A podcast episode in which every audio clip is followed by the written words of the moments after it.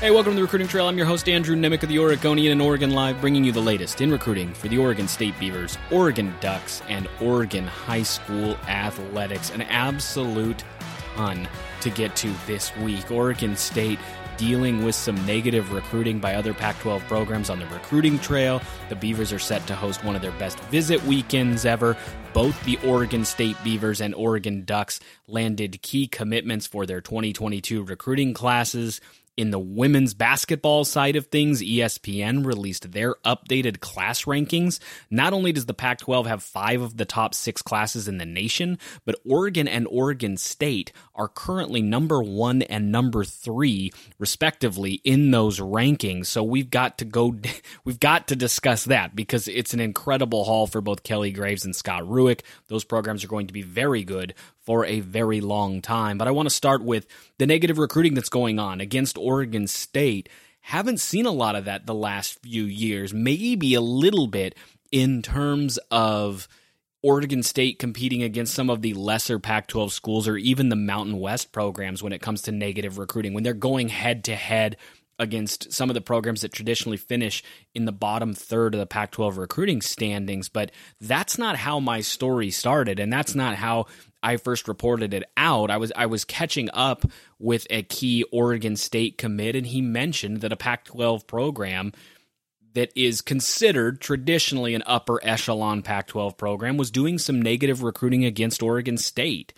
And he wished to remain anonymous and i also wanted to confirm that that was going on more than with just him. So i contacted some key targets some key commits for oregon state in this recruiting class and asked them if they were experiencing similar things. And and to a man again I did handpick. I'm not I'm sure it's not every single commitment in Oregon State's class but of the upper echelon commitments in their class to a man, there was negative recruiting going on with other Pac 12 programs. That's a new thing for Oregon State. And even if it's a backhanded compliment, it's a very good sign for the Beavers that some of the top tier programs in the Pac 12 feel the need to put down the Beavers. I talked to Brandon Huffman, the national recruiting editor at 24 7 Sports. He said, for a long time, Oregon State wasn't a threat.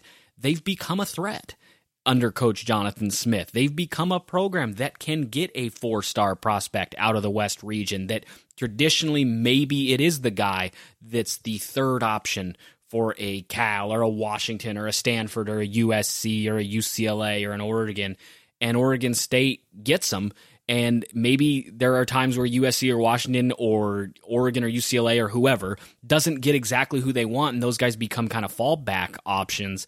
And those fallback options aren't there anymore because Oregon State's prioritizing them and they're getting them and building the type of relationships with them that keep them locked in. The next step for Oregon State, obviously, is going to be landing some of those first option guys for those upper echelon programs. Start to be in the mix for five star prospects, start to be in the mix for guys who are 24 7 sports composite four star prospects. Obviously, not happening a ton, given that the last uh, 24 uh, 7 sports four star composite recruit that Oregon State's landed was Isaiah Hodgins, which is a while back.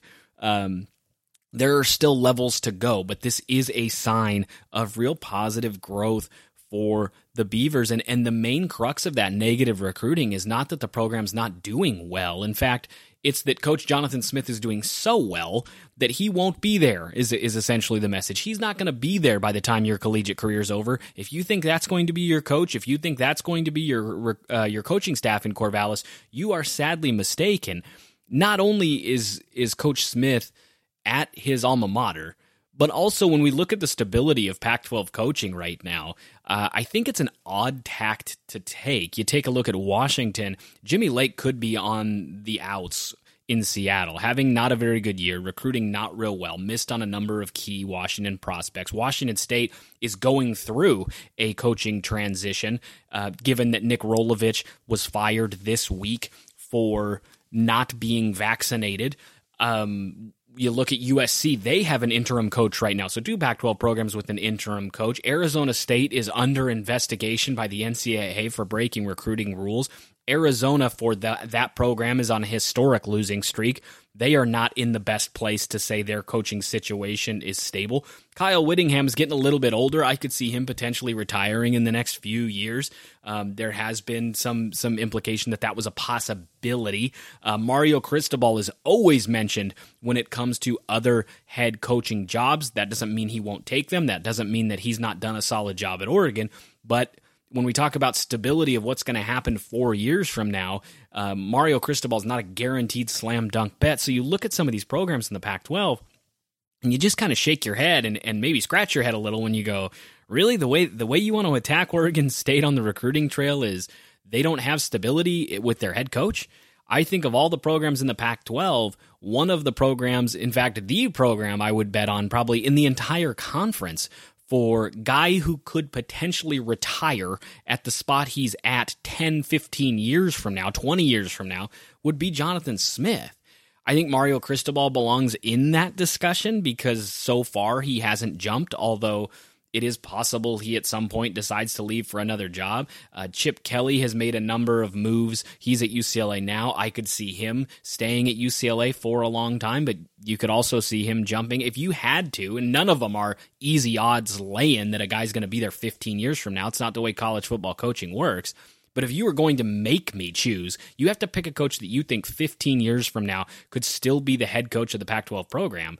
Coach Smith at his alma mater likes it there. Not a super flashy guy who's probably going to be enamored with the idea of coaching at a Florida or Florida State or a Miami or an LSU and, and trying to stay in the top six, seven every year in a region that's all about recruiting. When he doesn't love recruiting, he's not he's not a recruiting guy uh, in the sense that that's not his bread and butter. Uh, having to stay competitive like that in the top seven or eight programs in the country every year again in a region where recruiting is everything and he doesn't love it doesn't sound like something he'd want to jump at necessarily.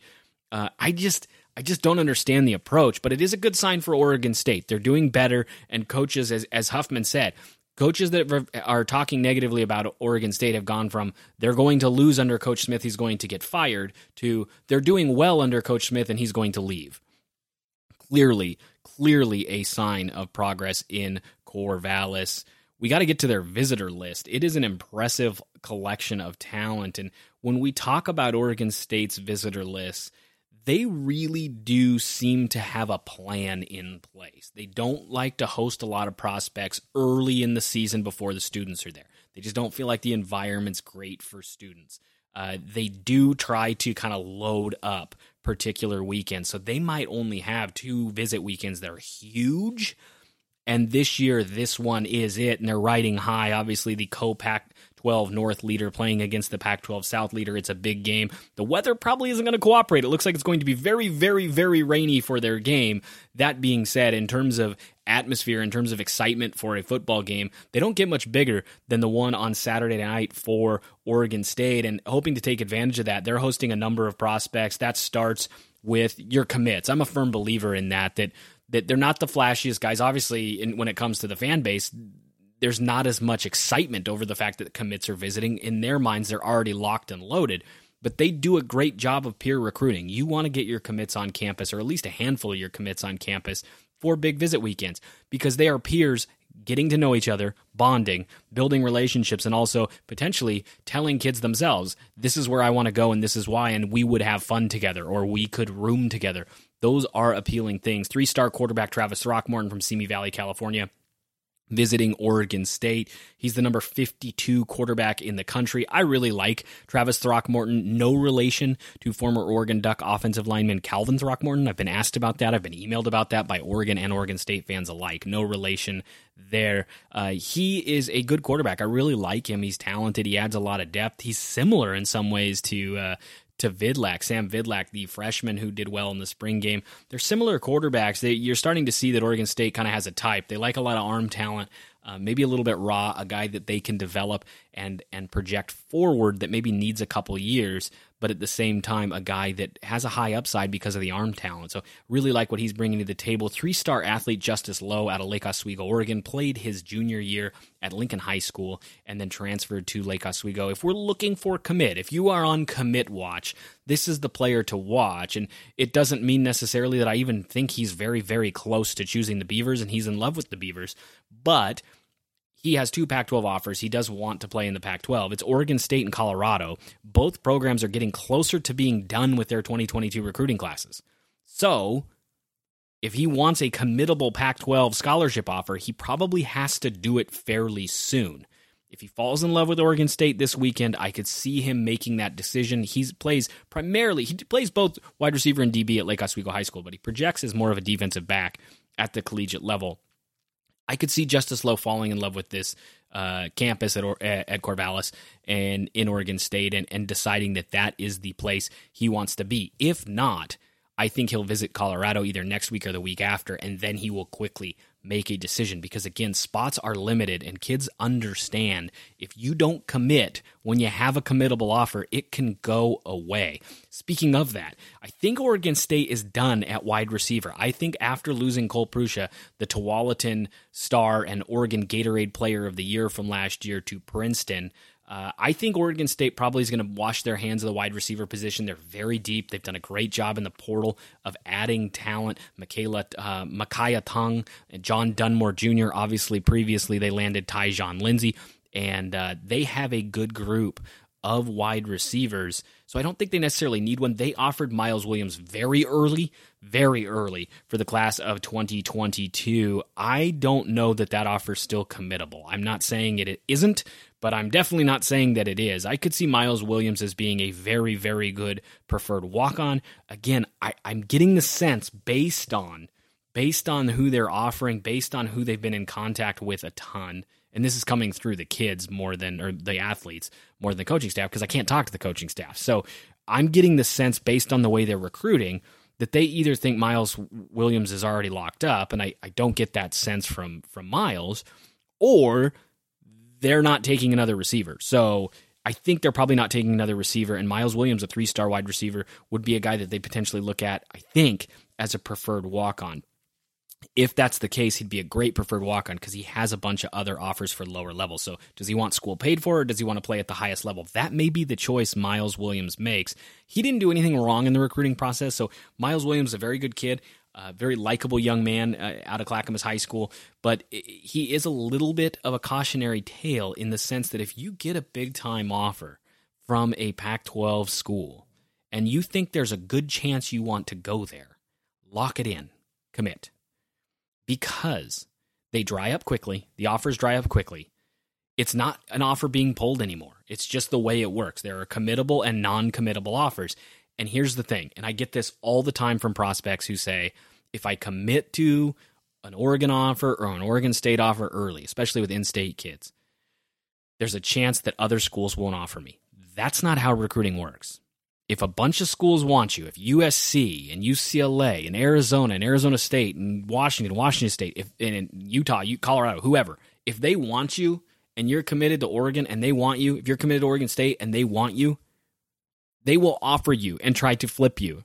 So waiting and saying, I want to see what my options are. If you get an offer and your dream is to play Pac 12 football, commit if you're not necessarily a five star kid, if you're not a high four star kid, where you know pretty well that you're going to get multiple Pac 12 offers, that you're going to get multiple Power Five conference offers, commit.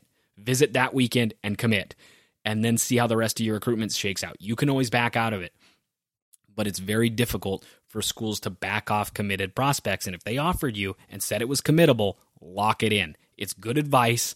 I, you do this every year, and every year there are a handful of kids, whether they're in Oregon or the West Coast, that think I got this offer from Cal or I got this offer from Washington State, but I want to see if something bigger comes. And they wait. And by the end of it, they have a bunch of Mountain West offers, a bunch of Big Sky offers, no other Pac 12s. And suddenly Cal and Washington State or Oregon State or Oregon are saying, this offer's not committable anymore, man. Good luck in the Mountain West or the Big Sky. It's the way it works. Be smart.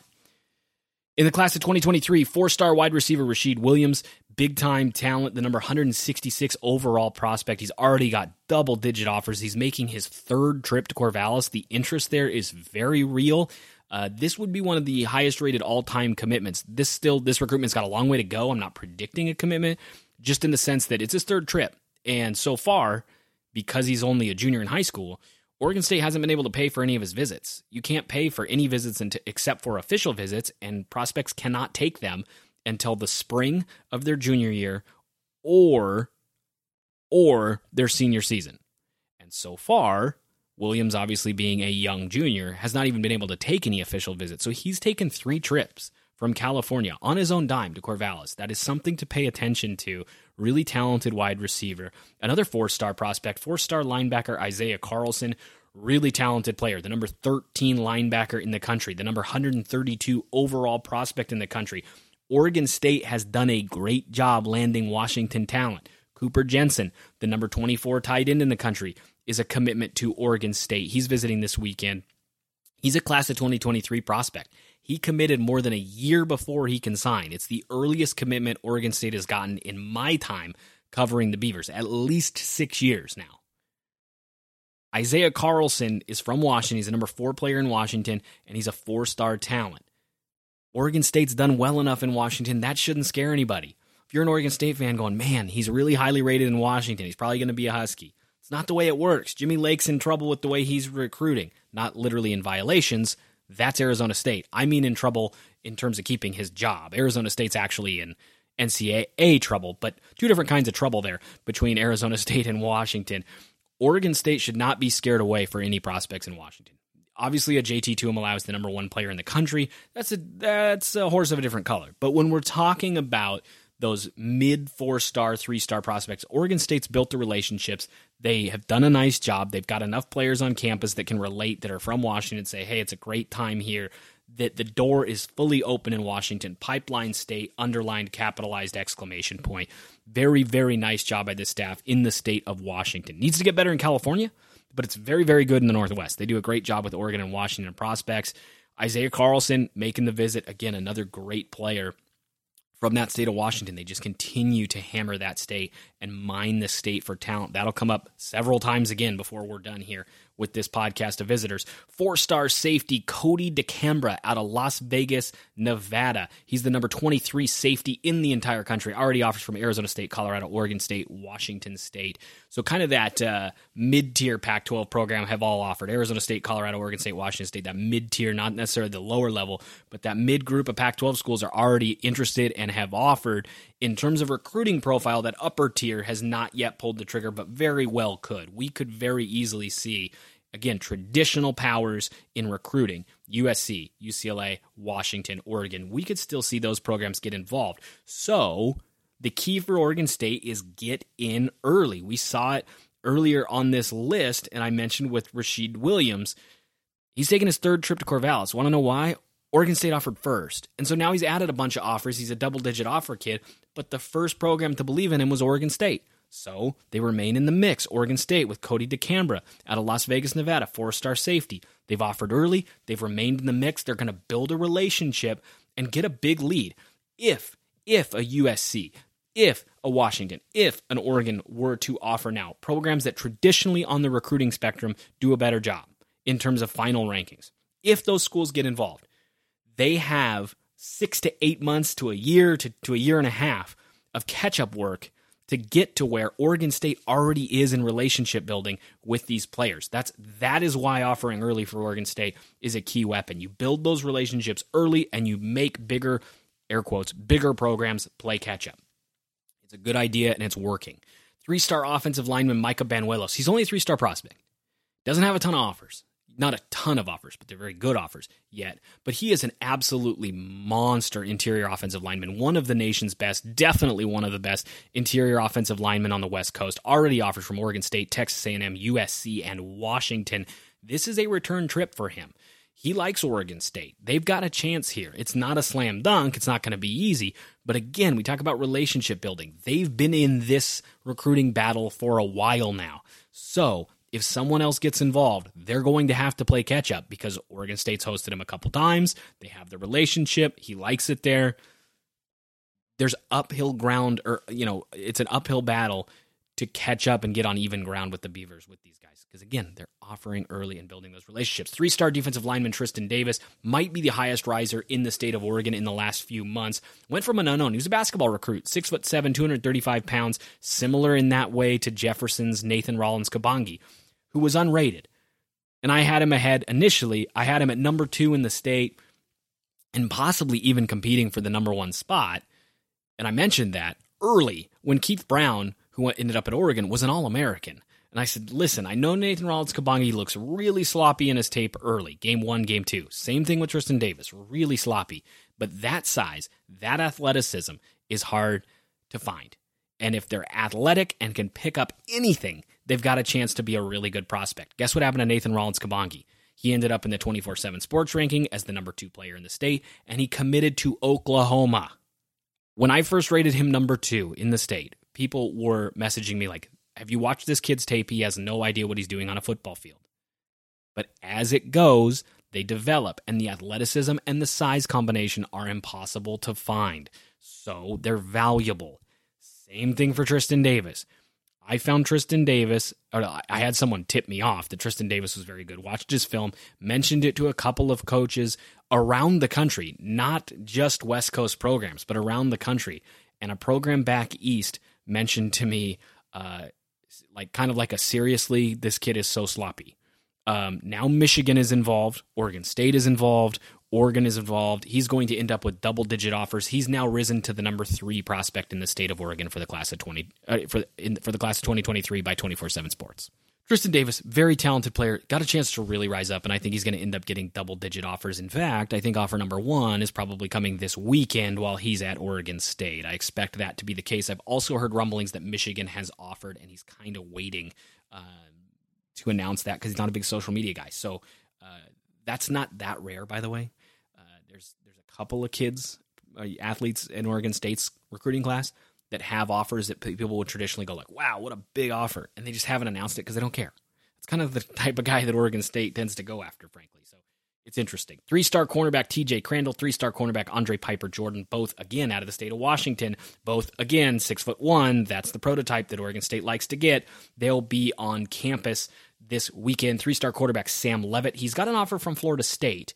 Florida State offers everybody under the sun, and even people in the rain and people in the snow. They offer everybody. That's their whole thing. They offer them very, very early. They're not committable early. Sam Leavitt is a very good quarterback, but a Florida State offer right now doesn't mean what it did 15 years ago. Uh, there are athletes that get a Florida State offer that almost never hear from Florida State again. I'm not saying that's the case with Sam Leavitt. I'm saying that is the case and something to kind of asterisk from now on when Florida State offers somebody. It's like, well, is it committable? How serious is the relationship? Because they've offered 40 quarterbacks, they've offered 120 wide receivers. It's it's complicated and it's nuanced. Sam Leavitt's a very good quarterback. He's the number one quarterback in the state of Oregon. I'm not 100% sure that he's going to be a Pac 12 player. I think he's right on the bubble there, where if he continues to develop along his current trajectory, he's probably a Pac 12 player. If he stalls out a little bit or he stops growing or whatever the case may be, he might end up being a Mountain West or Big Sky player, but a very good quarterback. I think he's unquestionably the number one quarterback in Oregon for the class of 2023. Very good player out of Westview High School. Uh, Three star athlete Trey Lechner from Snohomish, Washington is visiting. Uh, you know, he's another guy you can kind of throw out the star rating. You watch his tape. He's very, very talented. Another Washington player. I really like Takari Hickle in this class, a hidden gem for the Beavers, uh, who is probably the lowest rated or one of the lowest rated prospects in on the team, but he's 6'4", 240 with a seven foot wingspan and uh, the biggest hands. I think he'd have the biggest hands on Oregon State's team. He has some of the biggest hands ever for the NFL Combine. He's a senior in high school. Uh, he has JJ Watt size hands, 11 and a quarter inches to Takari Hickle. This is going to be a similar thing. It's not a measurables thing. It's a find a hidden gem that not everybody's all over yet because he can flat out play. And Trey Lechner can flat out play. I really like him. His only offer right now is Nevada. That's going to change. And it might change this weekend with the Beavers. I really like Trey Lechner. If they were to get him, um, regardless of ranking, regardless of anything, I would I would absolutely be on record as saying that's a very nice commitment. I think he's a good football player. I mentioned Cooper Jensen already. In the class of 2024, uh, Rayshon Clark out of Federal Way, Washington. He's a four star athlete. He's the number 69 player in the country in the class of 2024. Already offers from Florida Atlantic, Utah, Washington, and Washington State. He's going to have 20 to 25 offers. He's going to be a national recruit again. How does Oregon State pull these off? They offer early, they develop the relationship, and they stay primarily in their pipeline states. Another Washington kid. We're seeing a trend. Oregon State hammering Washington, Oregon State hammering Oregon. They need to do a better job in California, but they are hammering the Northwest and doing a very good job with that. Uh, Brandon Huffman also mentioned 2025 tight end Bear Tenney will be there. He's already got an offer from Arizona State. Listen, I'm all about being knowledgeable about recruiting for the most part. I mean, some of you are listening going, not that knowledgeable. Touche. But in 2025, that that's where I draw my limit. Like I, I'll pay attention to 2024s. We're in 2021 right now, folks. I'm not paying attention to the 2025s until at least 2022. Because if if Bear Tenney were to commit literally to any school today, today, we would not we would not be covering the college football reporters. He would not be at campus to cover him, to talk about him for 4 years. I'll almost be 40 by then. And life, every, as everyone knows, is over at 40. Anyway, I'm lying if I say I know anything about Bear Tenney. I don't. I don't know anything about Bear Tenney. Uh, but he's a 2025 kid with an offer from Arizona State. Good for him. Uh, good football player.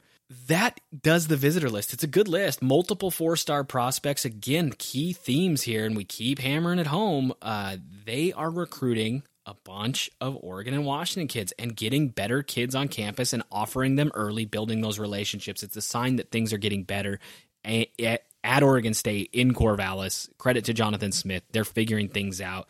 Um, made some changes with the recruiting staff, just a little bit, a couple of tweaks, but also just streamlining the process. It sounds like prospects know what position they're being recruited for, that prospects talk to multiple coaches on the staff, that that there's a clear line of communication regularly with top with their position coach. Those are all things that at times got lost in the shuffle over the Gary Anderson era. They're all being taken care of now.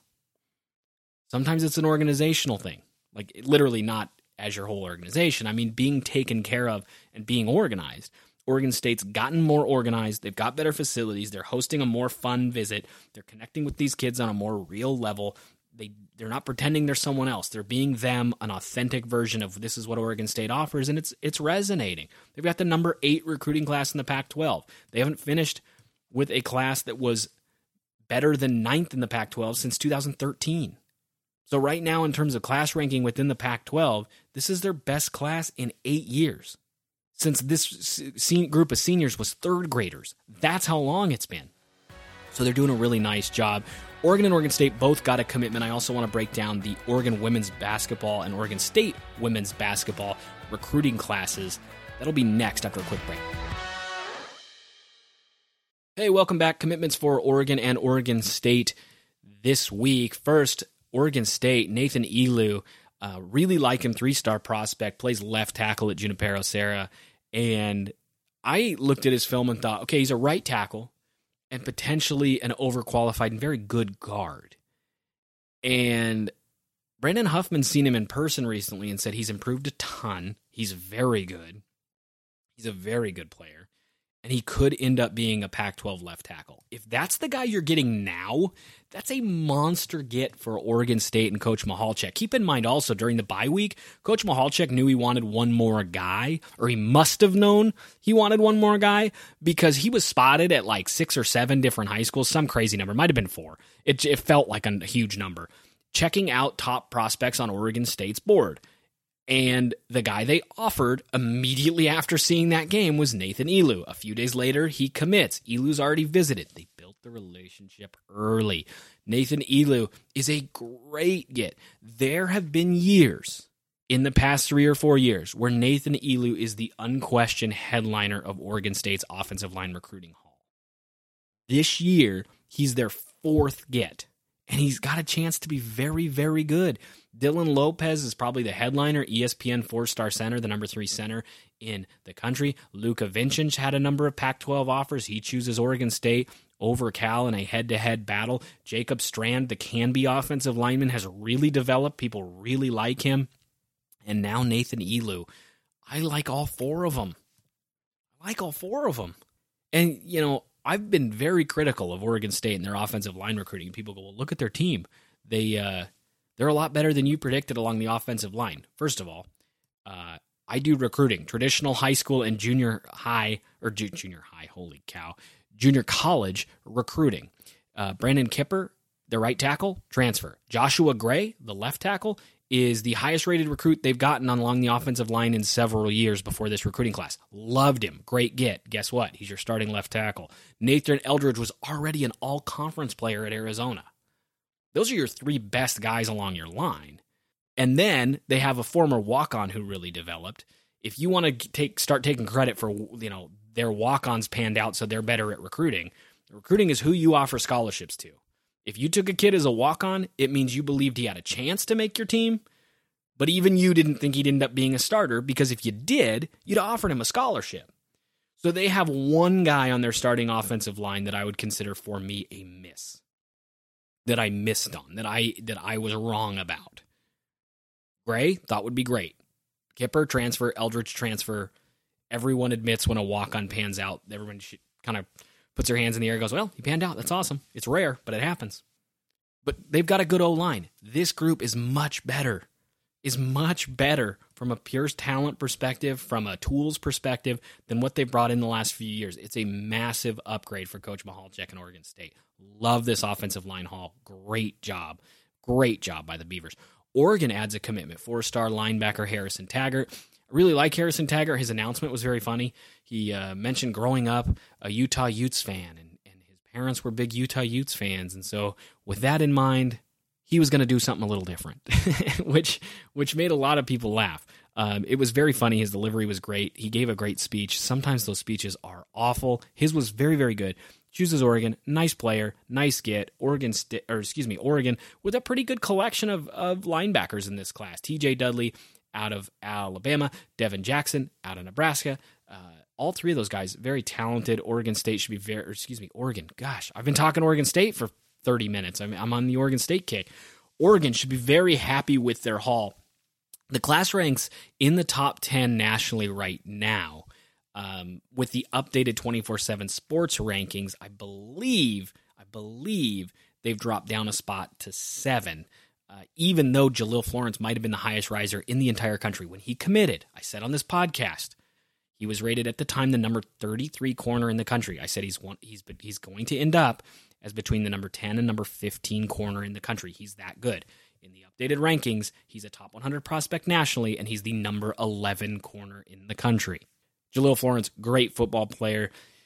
In general, though, there's some questions with this recruiting class. It's a good top heavy class. I think you could trim off the bottom five or six names in this class and not really miss a beat. It's not necessarily hidden gems. It's guys who maybe Oregon offered early, got commitments from early, and haven't totally developed.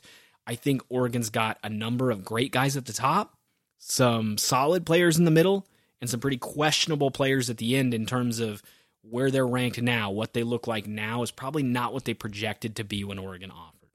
Being honest.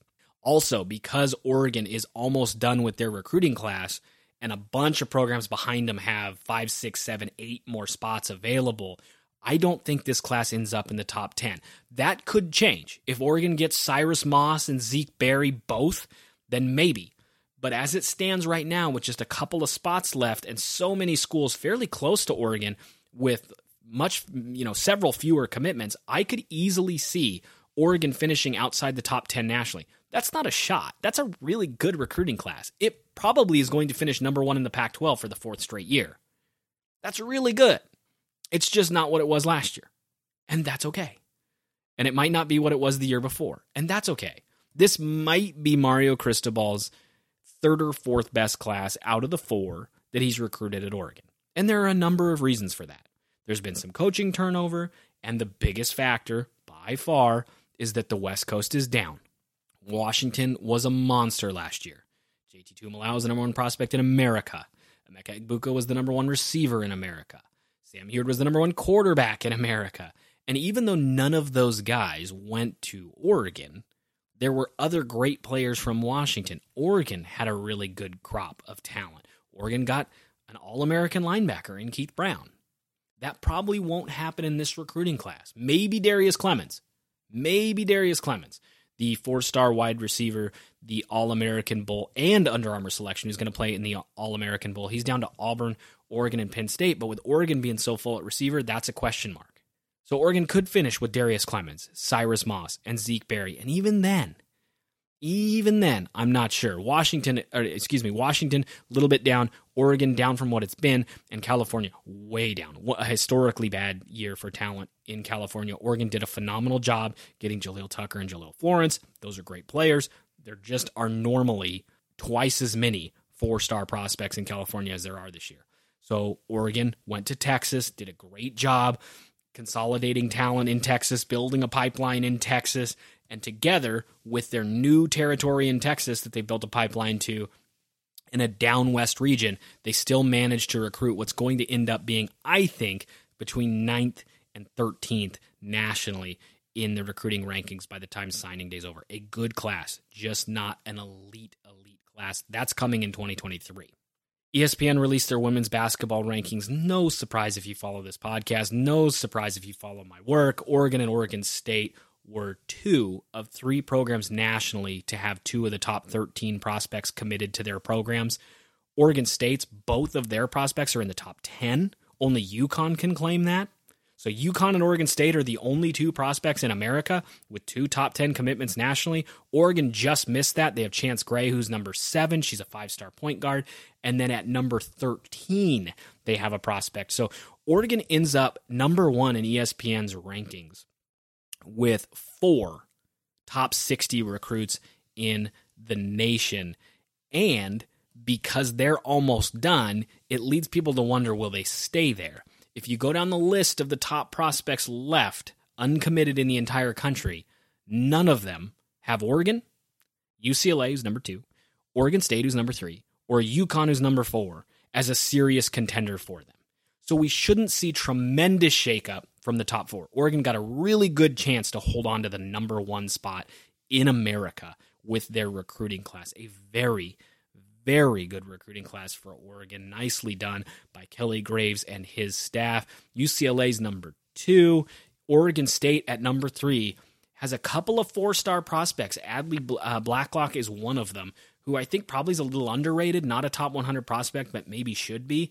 And then Timea Gardiner and Reagan Beers, two of the top 10 players in the country. Scott Rueck recruiting at a very, very high level. UConn uh, has I think the number four and five player in the entire country this year. So their two commitments are higher rated than either of, or maybe Timea Gardiner's four, and UConn's right there at five six. But UConn's top two are better than anybody else's top two, but not a lot of depth to their class. So because of that, they fall to four. Oregon and Oregon State one and three nationally in the recruiting class rankings. Oregon did finish number one two years ago. Interestingly, since Sabrina's senior year, there have only been two recruiting classes that Oregon's been able to host prospects on campus. Because remember, last year was a COVID year, so nobody got to visit. In the two years since Sabrina's senior year that Oregon's been able to host prospects on campus, they finished number one in the national recruiting rankings both. Unbelievable what Oregon is pulling off. And then Oregon State's right there. And for people who think this is a new normal, it's very, very much not. Uh, Oregon and Oregon State have had a couple battles during the Sabrina Ruthy years where Oregon was supposed to be, you know, in terms of hype and everything, the juggernaut. And Oregon State also made a Final Four. And when they had their starting lineups, nine of the 10 players were five star prospects. And then the first player off the bench was a five star prospect. So 10 of the first 11 players in the game for Oregon versus Oregon State in women's basketball a few years ago were five star prospects, and there's no sign of letting up. Talia von Oelhoffen, great player for Oregon State, already representing them at Pac 12 Media Day, former five star recruit, and really showing signs that she's going to be elite. Sasha Goforth was a five star prospect who transferred, but yet another five star prospect. Oregon and Oregon State are consistently recruiting five star talent in women's basketball. If you're looking at the sport that Oregon and Oregon State recruit at the best, it's clearly women's basketball. They are both averaging more than one five star prospect per class every year. Oregon signed four two years ago and is signing three this year. Unbelievable by Kelly Graves and Scott Rueck. That will do it for this edition of the Recruiting Trail podcast. Please subscribe wherever you get your podcast, rate and review the podcast on Apple Podcasts, I believe I've said podcasts enough times, but just in case, podcast, podcast. Thank you very much for your time. Appreciate you, and see you next week.